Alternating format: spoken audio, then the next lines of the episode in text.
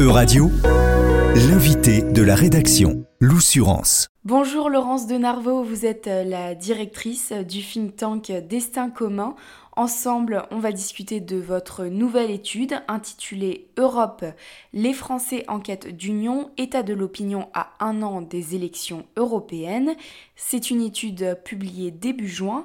Alors avant de rentrer dans le vif du sujet, pouvez-vous nous présenter votre think tank Destin commun. Oui, bien sûr. Destin commun est un laboratoire d'idées et d'actions qui euh, travaille sur les enjeux de cohésion sociale et de démocratie, et plus particulièrement sur les phénomènes de polarisation, c'est-à-dire le fait que de plus en plus euh, dans nos sociétés, euh, les, les, opinions aient tendance à se durcir, qu'on ait de plus en plus de mal à entendre des points de vue différents des nôtres. Donc, nous analysons en fait les tensions, les divisions qui traversent la société française et nous cherchons à trouver des, angles, des opportunités d'unir et de rassembler les Français. Et nous travaillons avec différentes organisations qui ont un rôle à jouer dans la cohésion sociale euh, voilà, sur ces sujets. On peut maintenant évoquer cette nouvelle étude, une étude donc réalisée par l'Institut de sondage Cantar Public France, qui a été conduite entre le 16 et le 22 février auprès de 2000 personnes âgées de 18 ans et plus et résidant en France métropolitaine. Qu'est-ce qu'on apprend avec cette étude? Nous avons souhaité euh, faire ce, sondage euh, à exactement un an des élections au Parlement européen euh, pour prendre la température de l'opinion des Français sur l'Union européenne et aussi pour euh, nous, donner une opportunité de parler d'Europe euh, à un an de ce scrutin qui est important et dont on parle encore assez peu. Euh, les principaux enseignements de ce sondage, c'est d'abord ce qu'on pourrait qualifier de paradoxe, c'est-à-dire que d'une part, les Français, et ça c'est sur le temps long, les Français euh, sont de plus en plus nombreux à considérer que l'appartenance à l'Union européenne est une bonne chose. Ça, c'est une opinion qui est nettement majoritaire en France. Et en même temps, ils sont de plus en plus nombreux à dire qu'ils ne font pas confiance à l'Union européenne. Donc, une forme de défiance qui se creuse euh, et euh, en fait une adhésion à l'appartenance à, l'Europe qui est plus d'une forme de résignation. Voilà. Ça, c'est un premier enseignement très général. Euh, ensuite, on a euh, analysé de façon plus spécifique euh, les différentes critiques qui sont adressées à l'Europe. et il y en a notamment trois, la critique de bureaucratie, la critique de déconnexion et la critique de corruption. C'est 7 Français sur 10 qui considèrent que l'Europe est trop bureaucratique, qu'elle crée trop de contraintes. et ce qui nous a frappé, c'est que ensuite, les deux critiques suivantes, la critique de déconnexion c'est-à-dire euh, l'Europe, je ne vois pas ce que l'Europe apporte dans ma vie, et la critique de corruption, euh, en fait, coïncident très largement. Ce sont les mêmes personnes qui disent euh, je ne vois pas ce que l'Europe apporte dans ma vie, et celles qui disent l'Europe est trop corrompue. Et là, en fait, nous avons vu enfin, nous avons entendu en quelque sorte les échos d'une rhétorique populiste qui consisterait à dire eh bien, si vous ne voyez pas ce qu'apporte cette institution, l'Union européenne, qui euh, brasse des milliards, eh bien, euh, c'est certainement que euh, certains doivent s'en mettre plein les poches. Voilà. Évidemment, cette rhétorique-là est dangereuse. On sait que très objectivement, selon un certain nombre de classements d'ONG internationales, l'Union européenne est, une organisation où la corruption est faible. Évidemment, elle existe. Et évidemment, les scandales récents comme le Qatargate en décembre 2022 ont à juste titre, beaucoup euh, choqué et marqué les esprits. Donc, c'est une bonne chose que les citoyens européens restent en vigilance euh, face au risque de corruption. Pour autant, euh, il ne faut pas évidemment généraliser cette, cette perception qui est très loin d'être, qui est très loin de la réalité. Qu'est-ce qui vous a le plus surpris, Laurence de Narvaux, quand vous avez découvert les résultats de cette étude? Je dirais que c'est peut-être cette, cette critique de corruption qui est extrêmement élevée, effectivement, et, je trouve que ça, c'est un vrai, une vraie alerte et un, un, appel justement à l'inverse à montrer de façon très concrète ce que l'Europe apporte dans la vie des Français, parce que c'est ça qu'ils attendent, c'est ça qu'ils veulent voir, qu'ils veulent sentir. et quand on se demande ce que l'Europe apporte dans la vie des Français, en fait, ça peut être euh, un niveau très macro euh, sur des grands enjeux internationaux, euh, tout simplement la paix sur notre continent aujourd'hui. mais ça peut aussi être des choses très concrètes dans leur vie.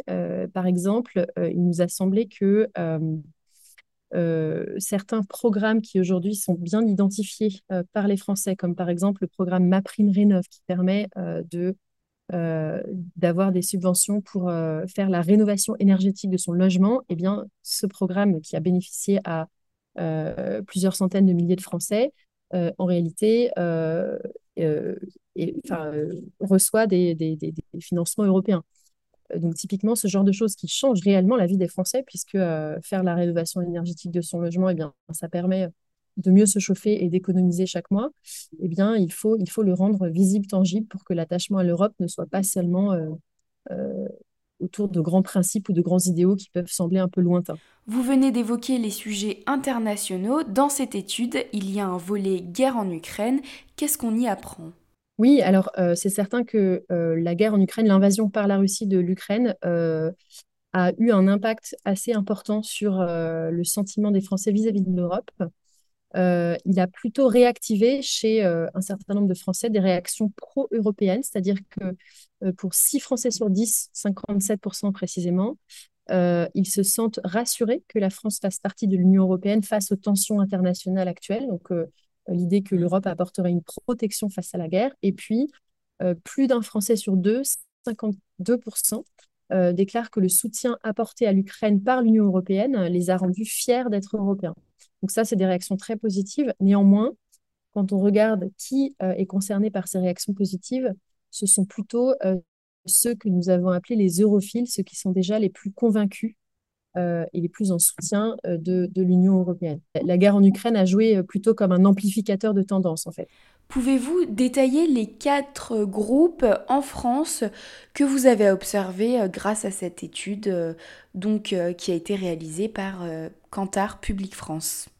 Oui, tout à fait. Alors, nous avons distingué effectivement quatre groupes dans la société française euh, selon euh, le détail de leurs sentiments, de leurs opinions vis-à-vis de l'Union européenne, ce qui permet de dépasser un petit peu euh, le clivage traditionnel et un peu simpliste entre les pros et les anti-européens. donc, il y a quatre groupes. Le premier, nous l'avons appelé les europhiles, c'est 21% de la société française. Ce sont ceux qui jugent très positivement l'action de l'Union européenne et qui sont assez peu critiques euh, quant à son caractère démocratique euh, et, euh, on vient de le dire, dont, pour, pour, lesquels la guerre en Ukraine a renforcé la fierté d'être européen. Donc ça, ce sont les europhiles, 21%. Ensuite, il y a les eurocritiques, 23%, donc quasiment un quart des Français. ce sont des personnes qui sont aussi foncièrement attachées à l'appartenance à l'Union européenne, mais qui sont très exigeantes à son égard. C'est une, critique exigeante. Euh, ils, sont, ils peuvent être sceptiques quant au caractère démocratique justement de, l'Union européenne. Ils sont sensibles au risque de corruption. Ils, euh, justement, ils sont euh, toujours dans l'interrogation de ce que l'Europe apporte concrètement dans leur vie, mais ils ne remettent pas du tout en cause l'appartenance à l'Europe et ils sont plutôt malgré tout en, en soutien de l'Union. Et puis, troisième groupe, les europhobes qui sont 41%, qui sont les plus nombreux. C'est important euh, de l'avoir en tête, évidemment. C'est un des points euh, les plus importants de ce sondage. Les europhobes ne remettent pas fondamentalement en cause non plus l'appartenance à euh, à l'Union européenne, parce que le Brexit a vraiment marqué les esprits et aujourd'hui, l'option d'un Frexit ne semble plus vraiment réaliste. Mais euh, ce groupe, donc 41% des Français, sont très défiants euh, vis-à-vis des institutions européennes et du personnel politique européen qu'ils considèrent corrompus, euh, bureaucratiques, déconnectés. voilà, donc une critique assez, assez forte, assez systématique. Et puis le dernier groupe, c'est les euro indifférents, qui sont 15% et qui n'expriment en fait pas d'opinion quand on les interroge sur l'Europe et qui disent ne pas du tout ressentir les effets de l'appartenance à l'Union européenne dans leur vie mais en réalité, ils s'en préoccupent assez peu. Donc ça, évidemment, euh, ces quatre groupes, euh, à un an des élections, ça peut être une, grille de lecture pour euh, des, stratégies électorales hein, pour les différents partis et aussi tout simplement dans une logique de mobilisation de l'électorat pour, pour contenir l'abstention, même si on sait que dans ce type de scrutin, elle est souvent élevée. Pour conclure, à un an des élections européennes, quel était l'enjeu derrière ces études et plus largement, quel est l'enjeu des élections européennes pour les Français? Alors, je pense qu'effectivement, il, y, a le spectre de l'abstention hein, qu'il va falloir réduire, mais il faut aussi trouver les sujets qui peuvent mobiliser les Français. Et il y en a qui évidemment est absolument central, c'est euh, le sujet climatique, la crise climatique. C'est une évidence que euh, l'Europe est le bon niveau pour agir sur la crise climatique. et l'Europe a fait la preuve ces dernières années de sa capacité à agir sur des grandes crises internationales, à être au rendez-vous. Merci beaucoup Laurence de Narvaux, directrice du think tank Destin commun, d'avoir répondu aux questions de radio. Euradio vous a présenté l'invité de la rédaction. Retrouvez les podcasts de la rédaction dès maintenant sur euradio.fr.